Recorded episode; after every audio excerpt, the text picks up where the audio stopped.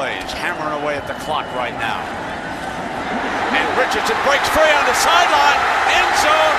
How about that? Finally, a touchdown between these two.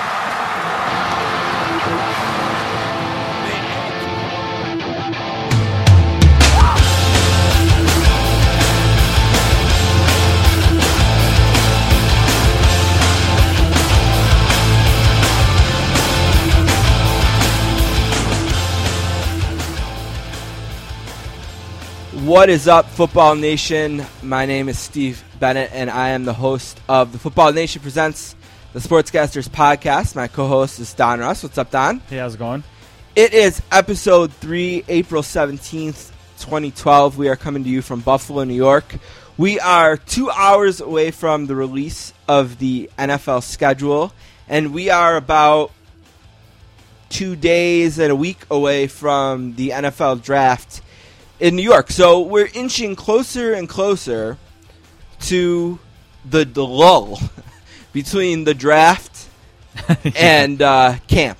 You know, we're getting closer to the dead spot there. So uh, I'm not looking forward to that. But um, we're really excited to have you guys back. It's the third show. First one was two weeks ago. We had Peter King on. And we have to thank our guest from last week, our good buddy Dave Damashek, who was uh, really cool, fun to be on. Kind of stirred stuff up a little bit in the football nation. Uh, some people were a little frustrated by his comments comparing the bounty scandal to the Spygate, Spygate, scandal, yeah. which was pretty interesting to see some of the opinions there, and we appreciated that. Uh, this week, we have uh, an interesting perspective on the draft stuff. We have an interview with Dan Shonka, who is the head of a website called Our Lads, which is a scouting service that basically is probably best known for having really kick-ass depth charts. Uh, right, yep. Their depth charts are kind of linked up to the actual depth charts, the official de- depth charts in the NFL teams. And if you look at their website right now, which is ourlads.com, you'll see they have all kinds of pictures of NFL teams' draft tables with printouts of their Depth packets charts. and depth yeah. charts and stuff. So it's a really kind of inside football kind of a site. And they have all kinds of great resources. And we're going to talk to Dan about the draft. We're going to talk to him about some of the players. We're going to talk to him about some of the teams. And uh, I did the interview earlier, and it turned out really good. I think you guys will enjoy it. Uh, again, it's the Sportscasters and Football Nation, www.footballnation.com, and our website, www.sportscasters.com.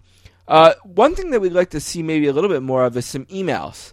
Uh, don't don't be afraid to email us. Let us know what you think. We did get some good opinions, uh, like I said, on the uh, page of the podcast, and we appreciated that. But don't be afraid to email us at sportscasters at gmail.com, and I'll give you that at the end of the show as well. But let's get this show started uh, with something we do each week called Three Things. Let's play a game. All right.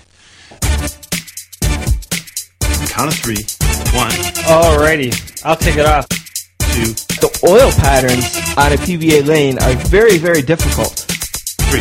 I might be able to beat Jamarcus Russell at quarterback. This is the funnest night ever. Did we just become best friends? yep. Now let's move on to other business.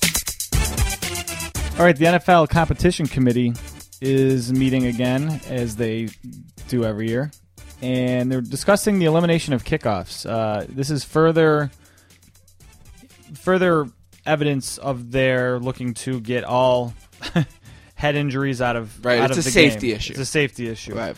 Uh, so I guess basically, what would be your thoughts? I don't think there's very much out about what they would do instead. This is very prelim- preliminary, but uh, I was trying to weigh the pros and cons of not having a kickoff. Yeah, you know, I don't love it. I mean, there is the aspect of with the with the rule last year, there were so many touchbacks that you wonder would we really be missing much.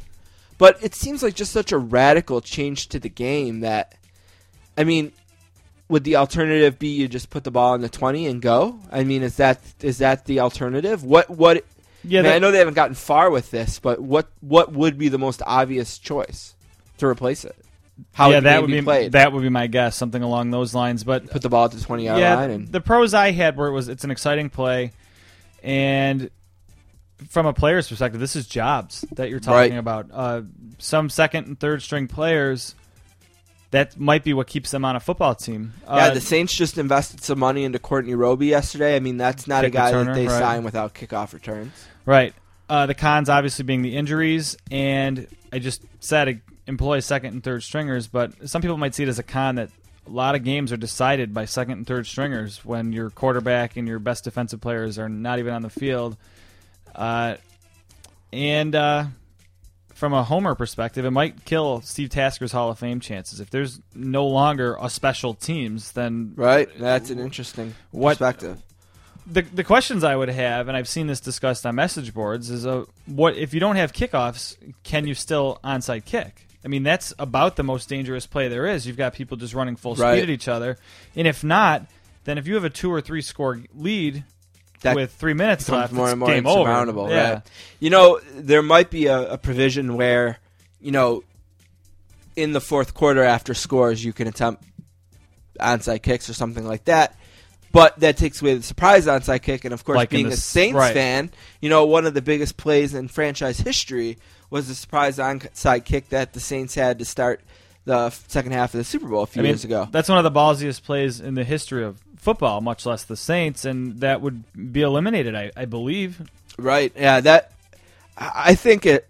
Look at improving player safety is great, but I think they it seems like they did enough to improve player safety by, you know, the rule that they the adjustment of moving the ball back and all the touchbacks and you know I don't know. I don't have the statistics on how many more or less injuries there were, but you, it, common sense just says when all they do is kick the ball and watch it go out of the back of the stands 45 50% of the time or up I think it was close to 60% of the time it's going to be less injuries. So I think they've done enough. I, I wouldn't I wouldn't want to see this actually happen. They've done a good job and a decent job of getting rid of injuries. Some people might think they've overreacted, but I mean, I'm sure we'll talk on our other podcast about how hockey is the total opposite, and they're totally underreacting to injuries and stuff like that. So football, football is at the very least uh, a sport doing what it can to take out the injuries that are unnecessary. You know, and they have to because I think I saw a stat last night about how there's over 1,000 civil suits against the league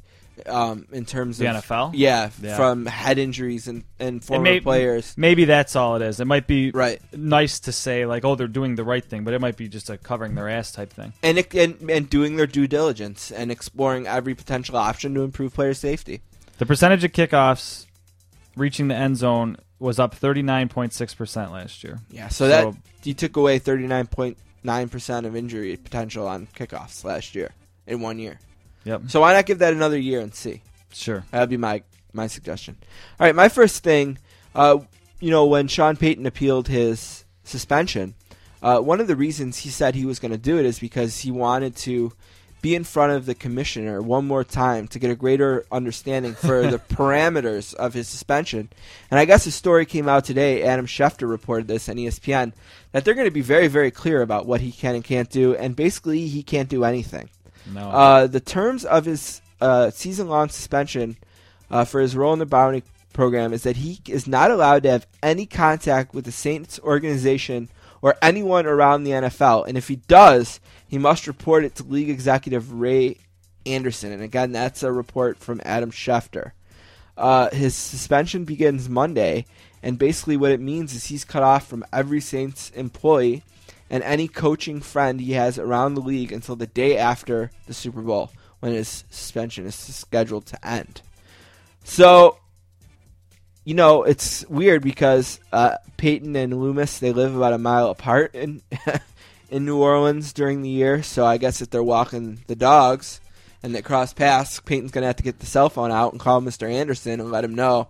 It's just such a weird, you know, thing. I did hear the commissioner say he's not gonna monitor tap phones or anything, but basically the Saints now do have some incentive to follow the rules in the sense that the commissioner has said if the rules are followed closely, they would consider lessening some of the financial hit to Payton and also consider not taking away a second round pick in next year's draft. I mean, you, you said, I mean, joking around that he was, what if he walks his dog in season, but It's a he's reality. Gonna, It's he's gonna go city. out of his way to make sure he doesn't. He's gonna be a choir boy about. He's gonna have right? to There's be. No He has reason- to be. I mean, even though the commissioner said that he's not gonna monitor this, and the off chance that he does happen to see somebody or find a phone bill or something like that, that the penalty would be severe. I'd imagine. Right. You know, and he can't he can't afford for his career for this to go any further. He needs to begin to be putting this behind him and moving forward because right now the organization is going to stick with them. You know, they've the plans that they've put in place with Joe Vitt being named you know the interim coach despite the fact that he has to serve a 6 week suspension which means they're going to have to have an interim interim coach. You know, they're doing that for Payton and for the way Payton has created a culture in New Orleans. And I don't think he can afford to be making any more mistakes, or that support might go away real quick. Uh, another note from today in this story is just that uh, Drew Brees said that there's no progress with the NHL or the NFL Players Association and the league as far as suspensions for the for the players that might, you know, be involved in all Right. of this. Uh, so Again, still a mess. like my first first thing today, this is probably more to do with covering themselves a little bit. They don't want to go lenient on a guy that allowed the bounty system to be in a league where there's guys filing lawsuits. So, unfortunately for him, uh, he's to be the whipping boy for this. yep. Um, I just want to chime in real quick about the first point I had because the site I got the stat off is a little bit strangely worded. When I said kickoffs are up 39, kickoffs reaching the end zone are up 39.6 percent. That's kind of wor- weirdly worded on this site. I don't want any stat nerds uh, coming after me. Kickoffs that reached the end zone went up 39.6 percent from 46.0 to 85.6 percent so it really it almost went up 100% more than it was previously. 85.6% of kickoffs reach the end zone. Okay. 50% of them are touchbacks compared to 21% the previous year. So it's even higher So a drastic this difference. yes. Okay my second thing today trent richardson. Uh, we're going to hear about him later on in the interview but uh, it seems like a good guy. The Alabama star and the top running back prospect in the draft recently did a good deed. He took a cancer survivor to a prom. Uh, the athlete donned his finest white tux to accompany 17 year old Courtney Alvis to the Hueytown High School, Alabama event. Uh, she was previously diagnosed with leukemia, currently undergoes chemo, um, and she hadn't even been sure if she wanted to go to prom until her knight in shining armor arrived in the form of Richardson. This is all from MSN Now. That's And- great. Yeah, so good guy. Uh, looks good before the draft. You pay a lot of money for these early round draft picks. It's nice to know that at least this guy had seemingly good character, unless it was just a PR move. But that's just putting a negative light on it. But uh, no, he seems like a good guy. Everything we hear from, we'll hear later on, talks about how he's a good guy.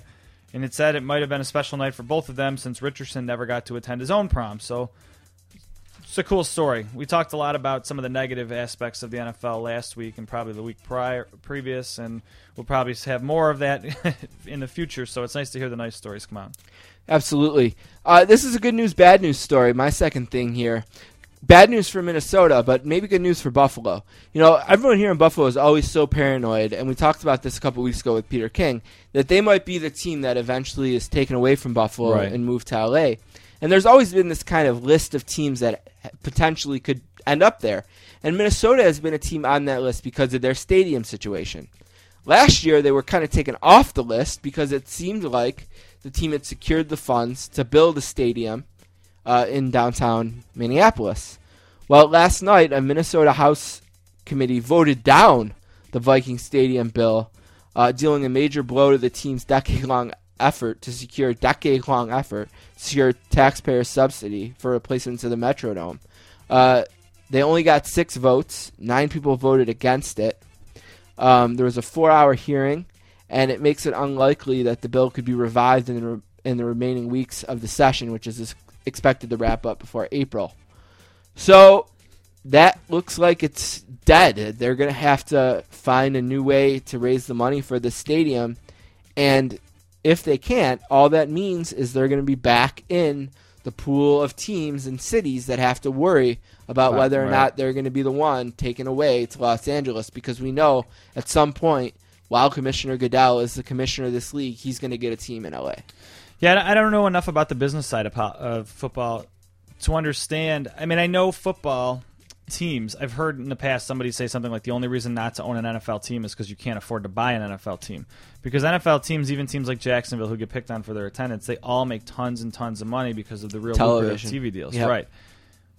so I'm not sure how that works with a stadium. I know stadiums can Well, what cost they wanted to a lot do, of dollars. what they wanted to do is split it three ways: 300 million, 398 million from the state from taxes and an expanded gambling program, 150 million from the city of Minneapolis from existing sales taxes, and 427 million from the Vikings with assistance from the National Football League. yeah, I mean, So they're going to have to find a way to make up that 150 million dollars from the city. Right, I'm- that's what they've lost out on. I'm sure local businesses around that area would love to have a new stadium. But if you live in like a rural area of Minnesota, why do you want your taxes to go up to pay for a stadium? It doesn't benefit you at all. They have to figure out how to get those people on board with these plans. Right, and they one of the representatives said, "How do we, as representatives of public taxpayers, how do we know we're getting a good deal? Right. You know, and no uh, there's just too many unknowns. So, back to the drawing board for the Vikings and their stadium. All right, my last thing this week is a little bit open ended as of this second, but the NFL schedule is going to come out at seven o'clock today. And I guess just real simply, what what do you look forward to on schedule day? Well, I know the very th- first thing I do when I look at the Saints schedule is I look for night games. Right. You know, I I, I want to know when the Saints are going to be playing on national TV. You know, I assume that one of their Atlanta games each year is usually on national TV. They have a game against the Packers this year that could certainly end up on TV. I think I seen a schedule that was represented as a potential leak, and the Saints had three night games. That'd be great. You know, that's something I look at. The second thing I usually look at is the Bills because I lo- live in Buffalo. I wonder when are the Bills going to? Are they going to host any Monday night Right. games? Or Every team games? is guaranteed a night game this Doesn't year, mean not at necessarily home, a home one. Right. Right. because each team will play at least one game on Thursday night. Right. The Bills' home schedule, from a fan perspective, looks great because it doesn't look like an overly difficult schedule. Like if they want to be a serious playoff team this year, they better go seven and one or six and two at home. Their schedule looks on paper that easy, and I know teams change quickly and things can change, but it looks pretty easy. That said, I don't know what teams of those you'd want to watch in a night game. If you're the national media, do you really want to watch Buffalo, Tennessee at night? I mean, maybe. I, I don't know what. So I'm guessing that's Bills Patriots. But again, is that in Boston or is that going to be a home game here? That that's interesting to look at. Uh, I also like to know what's going on Thanksgiving. You know, I know yeah. I'm going to be watching football all day. I'm interested who the Lions are playing, who the Cowboys are going to play. You know, wonder about the night game on the NFL Network, which I think has switched now to NBC. It's not going to be on the NFL Network anymore. Um, what else with the schedule? Oh, I want to know where Peyton Manning's gonna gonna, gonna Yeah, play that true. first week. You That's know, true. where's Peyton and Denver gonna be the first week? Because I have a feeling they're gonna find that to a national broadcast, whether it's the the Monday Night Football doubleheader or the Sunday night game. We already know it's Giants and Cowboys on the Thursday night game. So Right. I mean, that, the NFL schedule in general now, the way it is, like that rotational schedule, and you always play against like the if you finish in last, you play against a team that finished in last. I mean, there's only really two random games in the whole schedule, so it's really just about finding when these games are played and where and when during the season and when's your bye week. I guess I don't. I guess that's a talking point for some teams too. Is your bye week too early? Is your bye week too late? I, I don't put a lot of too much thought into that. I guess you can avoid injuries or can recover more if it's later in the season. but- I'm, I'm just looking at saintsreport.com right now, and uh, you know all kinds of stuff is kind of slowly leaking out. Yeah. You know, there's a rumor that the Saints are hosting a night game on November 5th. There was a rumor that the Saints were supposed to play the Cowboys on Thanksgiving. I guess that that's false because the Saints apparently host uh, a- game. Um, it looks like uh, the home games for the Saints are going to be on September 9th, 23rd, Sep- October 7th, November 5th, 11th, 25th, December 16th, and 30th. So stuff is leaking out. I mean, and anyway, by the time you hear this, the whole thing is going to Sure. be out. Yep. So there's no reason to really talk about leaks. But yeah, I mean, schedules, it's fun. It's fun to look at. Sure. Yeah. All right. My uh, third thing this week is kind of an interesting thing. Uh, Eric Berry, who's a stud safety for the Chiefs, came out today saying that he's wondering whether the Bills were out to hurt him in the season opener and whether a deliberately low block resulted in his season-ending knee injury. Uh, he won't. He knows better than to say what he's really thinking, but instead he told people to watch the video of the block and make your own opinion. That's according to a story on ESPN.com. I I'm a biased Bills fan, uh, but I like to believe that even if I weren't, my number one question would be why now? Why why wait till after the Bounty Gate scandal comes out to say anything to the league if you really thought something was done. Well, I guess he tweeted. He said, "Sometimes I sit and wonder if they had a bounty out on me. Oh well, who cares? Either way, you can't hold me down." Well, if it's who cares, why bring it up? right. It's just it's odd timing, and we've said in the past that the Saints are probably a whipping boy. This is probably going on in other teams. Maybe it's going on in Buffalo. Uh, nobody's come out and said it is after Greg Williams was gone, but just the timing of it is very odd. The target is very odd too. I mean, I guess it's the team that that hurt him, obviously, so he's not going to blame somebody else of doing it. Right. But why would the Bills want to take out the safety of the Chiefs? How does I, I don't understand how that. I find it to be very unlikely. But I wonder, you know, in the light of the bounty scandal, if one thing that's going to come out is if every injured player, Yeah. is every person who was injured in the last few years sitting down now and thinking and looking back at that play where they were injured and wondering, you know, was I the subject of a bounty that day? Who knows? And maybe it's a road that is better left not traveled, you know, because it's like he said, sort of, it's in the past, right? I mean, Right. there's nothing you can do about it now. I guess even if it, what is he hoping to accomplish by saying it? I guess would be my. What's his motive behind it at this point? I think he's just venting on Twitter. Uh, Yeah, maybe he was frustrated. You know, it's one of those that, things where Twitter is the best thing that happened to athletes and the worst thing to Yeah. happen. You know, it's like step away from the Twitter. Can he face any trouble? I mean, is Maybe. gonna- I mean, you're not allowed to criticize officials. You're not allowed to tweet during games. They're pretty tough about. It. I mean, he kept it pretty do. vague, I guess. Right. You know, he didn't come out and say it. He basically said to make your own opinion. Right. So I doubt he'll face any trouble, but it's interesting. it- and yeah, it's an interesting precedent after the all the Bounty Gate stuff. I wonder out. how much of this we'll see. All right, so that's it for three things. What we're going to do is we're going to take a really short break, and we're going to come back with Dan Shonka from ourlads.com.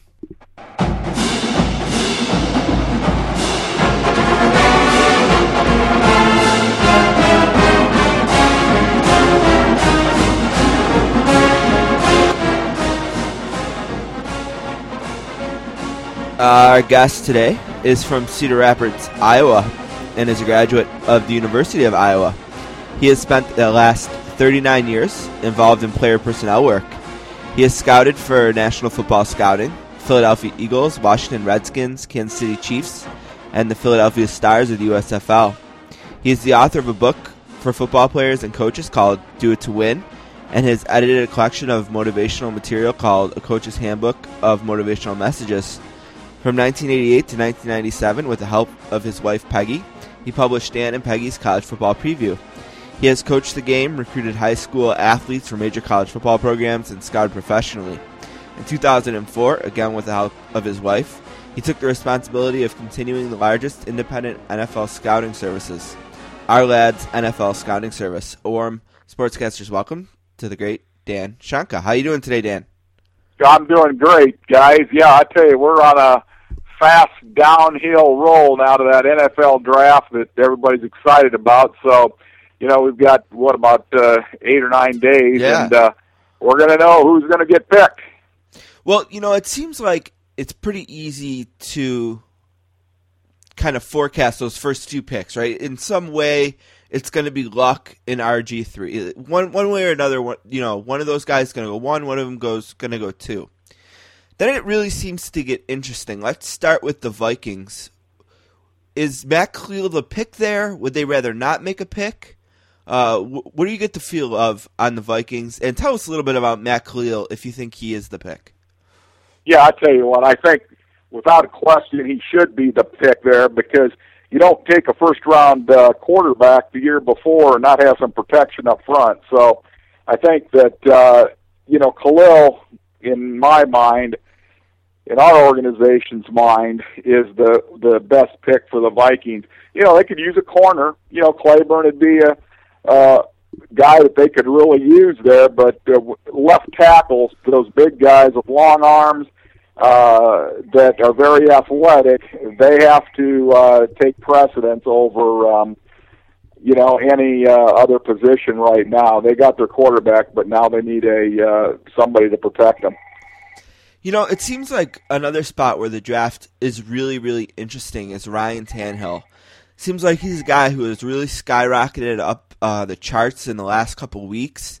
Um, and it seems like he kind of is the, the chip in the draft that will really go to stir the trades and things like that. Now, where, where, do you who do you think is most interested in Tannehill, and why do you think he's skyrocketed so much in the last few weeks?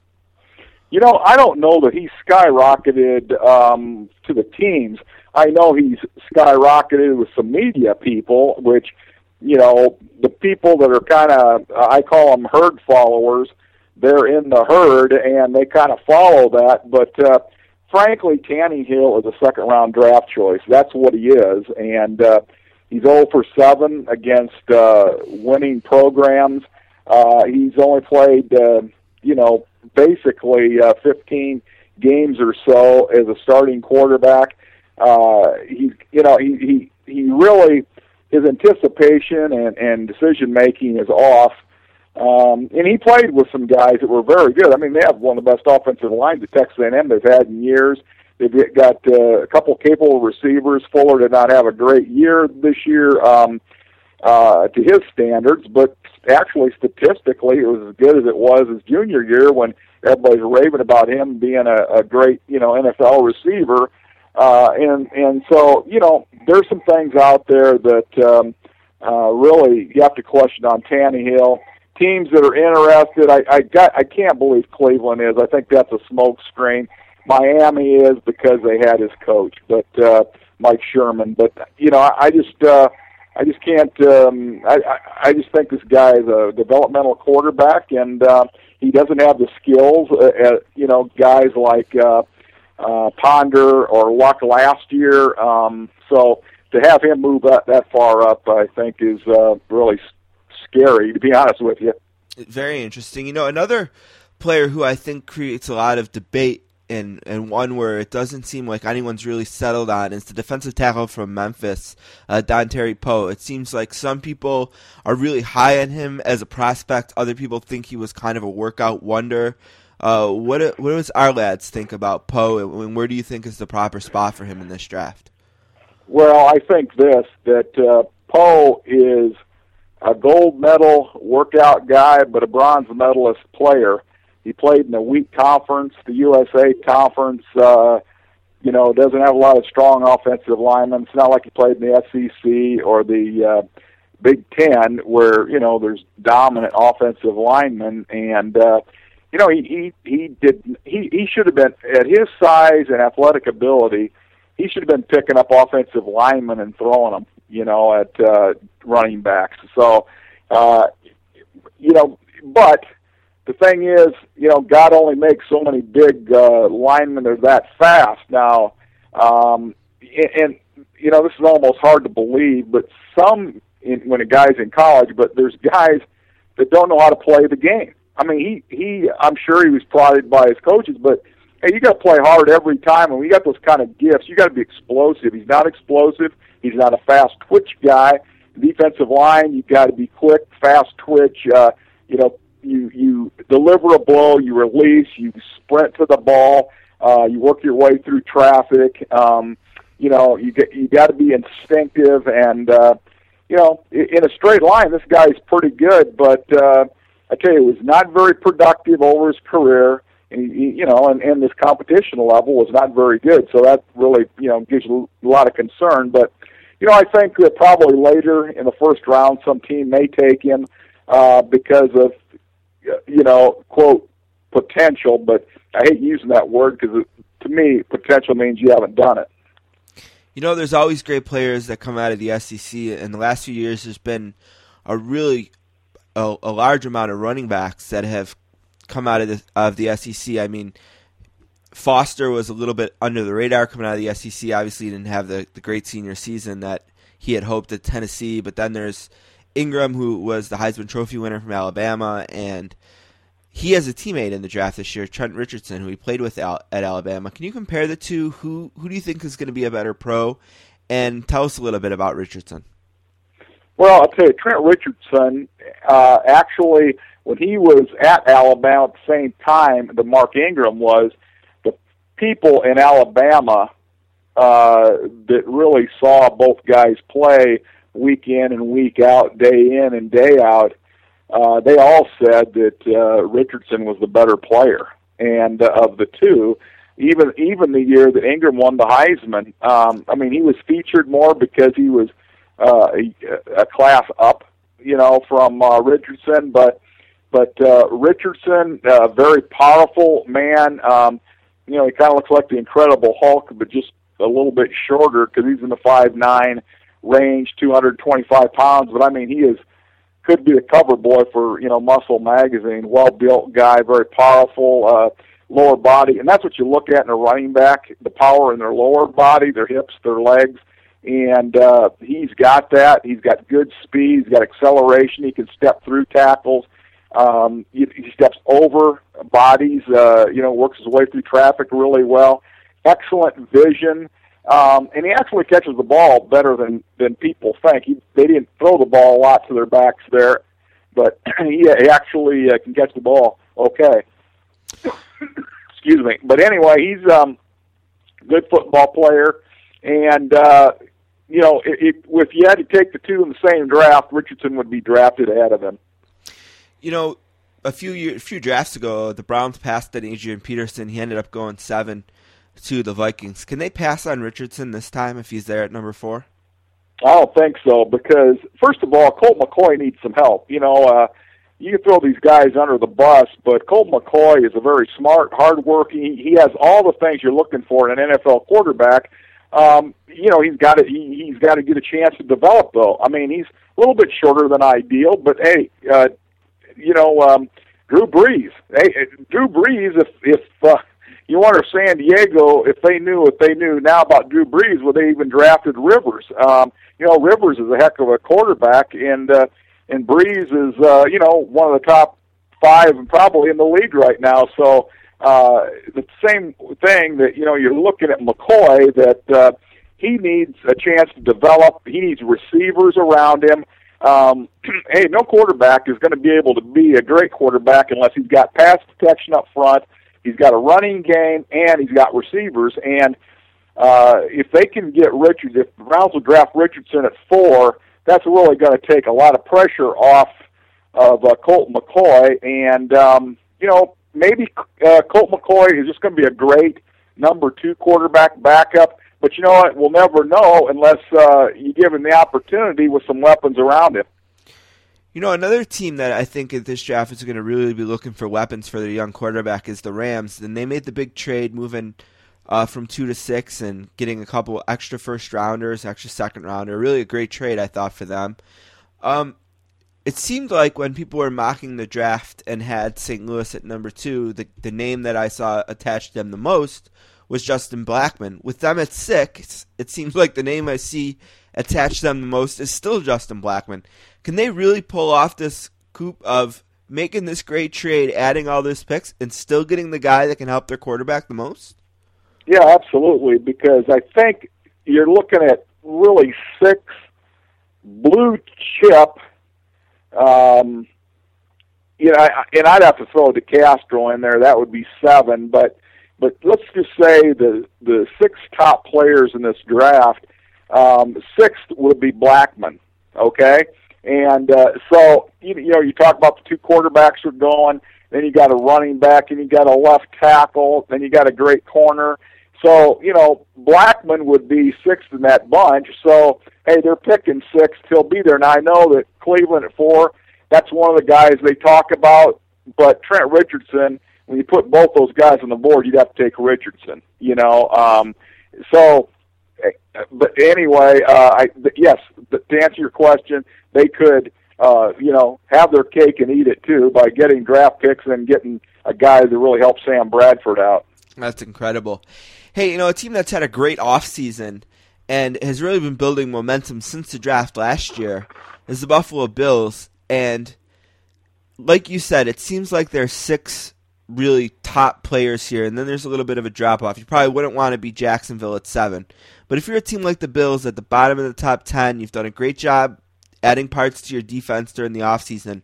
Probably want to look to add maybe an offensive lineman, uh, maybe even a linebacker. Who's who's going to be available for the Bills around 10, and who do you think is the best fit for them? Well, I think uh, uh, first of all they got to get uh, a left tackle. Now Riley Reiff may may be there.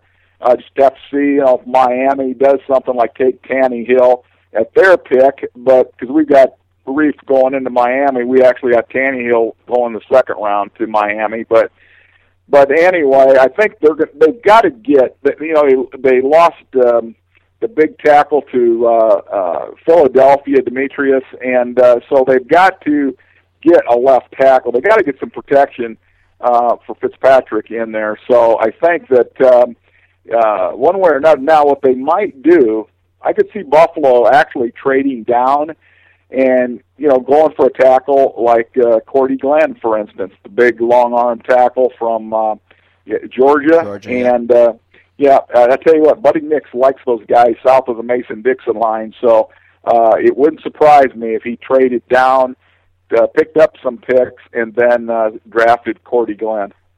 You know, we talked about Poe, who could be uh, someone drafted by uh, a playoff team, one of the teams drafting. You know, in in the uh, twenty-one to thirty-two range. Who are some other really good players that could make these playoff teams that draft later in the first round even better next year? Well, you know that's the thing. You, you know when you're down there setting, waiting your turn to draft, uh, every year good players uh, drop, and uh, you know Baltimore has been a big um, uh, recipient of those outstanding players that drop down. Pittsburgh has got you know picked up good players that have dropped down. You know New New England could, but they kind of always back out of the first round and, Sure and trade down in the second. You know. But uh, but and then the Giants, they're another one that's kind of right in that mix that they're going to benefit. So, uh, you know, I think that uh, you know good football players. Uh, um, you know, Houston, they, hey, they're going to look for a big wide receiver. You know, everybody talks about Wright, who's really a good receiver, but he's a lot like Steve Smith. Well, Steve Smith was a third round draft choice. And uh, you know, Wright uh, is probably going to go in the second, so they like those big ones. So maybe a Stephen Hill uh, be down there for Houston. Uh, they'll be in the playoffs, I think, for the second year. Um, you know, New England could get Mark Barron. He could possibly uh, fall down there. He's going to. I tell you what, he's going to be talked about from every pick from uh, 14, probably right on through 27 um, by teams. Just a matter of who's going to pull the trigger on him. But uh, uh, so there's going to be Green Bay. They're going to pick up a good player, whether it's a you know, an outside linebacker or a defensive end. Well, we got Worthy going there right now, but uh, you know we've had different uh, guys. Kendall Reyes in there as a defensive end, uh, but you know as a pass rusher, uh, one of those pass rushers. Say, if, for instance, a Nick Perry falls down there, or you know uh, Andre Branch, somebody that could you know help out and push the push the plays over to uh, Clay Matthews. So yeah, there you know there's a, a chance that there's going to be a good football player that you know is going to fall down there to those playoff teams. All right, Football Nation presents the Sportscasters finishing up here with Dan Shonka from Our Lads uh, Scouting Service. You can find him on Twitter. He is Our Lads underscore S H O N K A. Last thing we'll let you go on this. Just curious, tell us a little bit about the Our Lads website and how it can be a resource for fans who are watching the draft at home. Well, I'll tell you one thing, uh, Stephen, that's uh, great about our website. We're always constantly putting information up there um, for fans that that are in, you know that are interested in the draft. Uh, the depth charts uh, actually, when we we had subscription depth charts up until this year, it's free for fans now.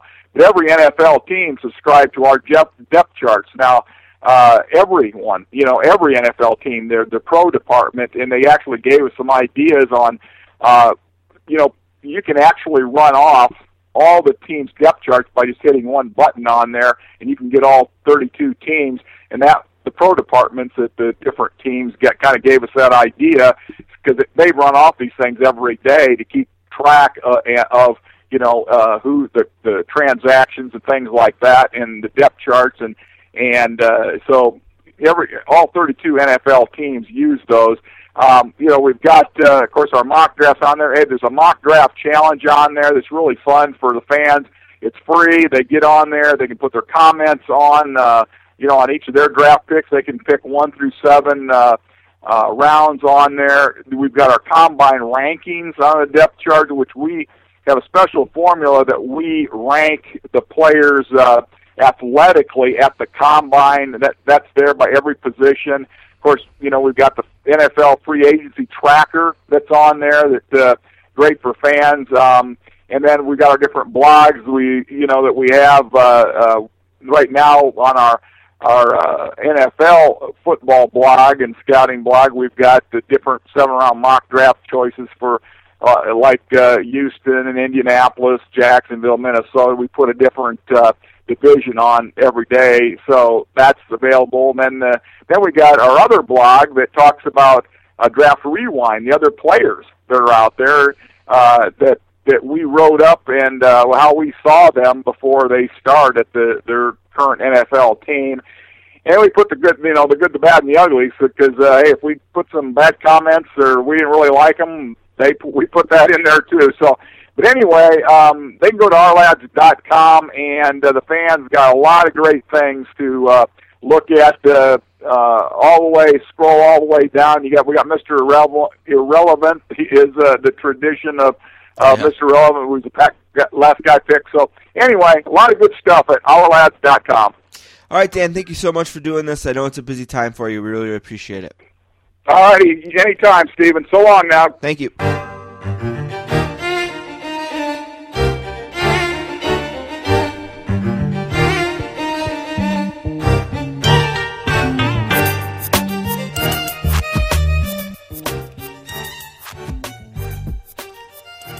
All right, we have to thank our guest here today, Dan Shonka, episode three of Football Nation presents the Sportscasters.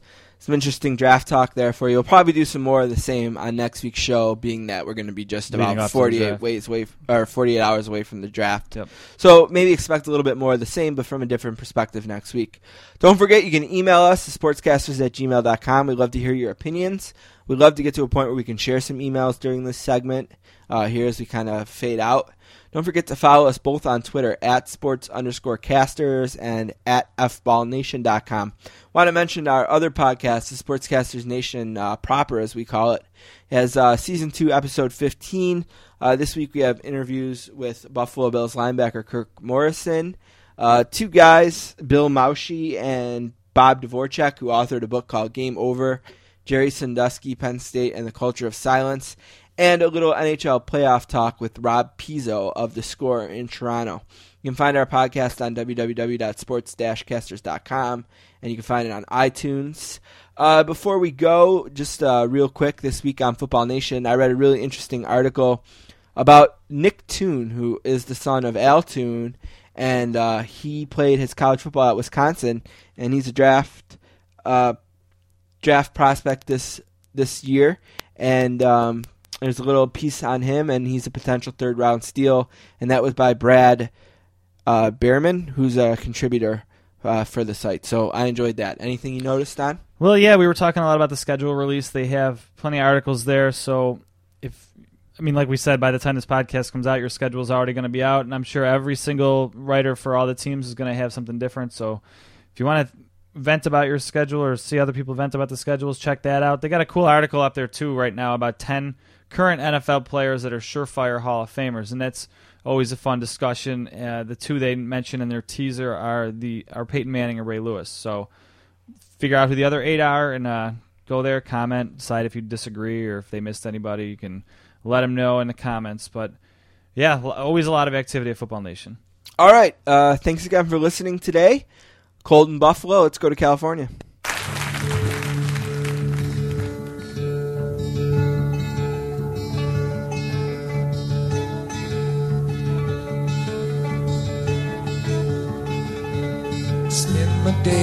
With a woman unkind. Smoke my stuff and drank.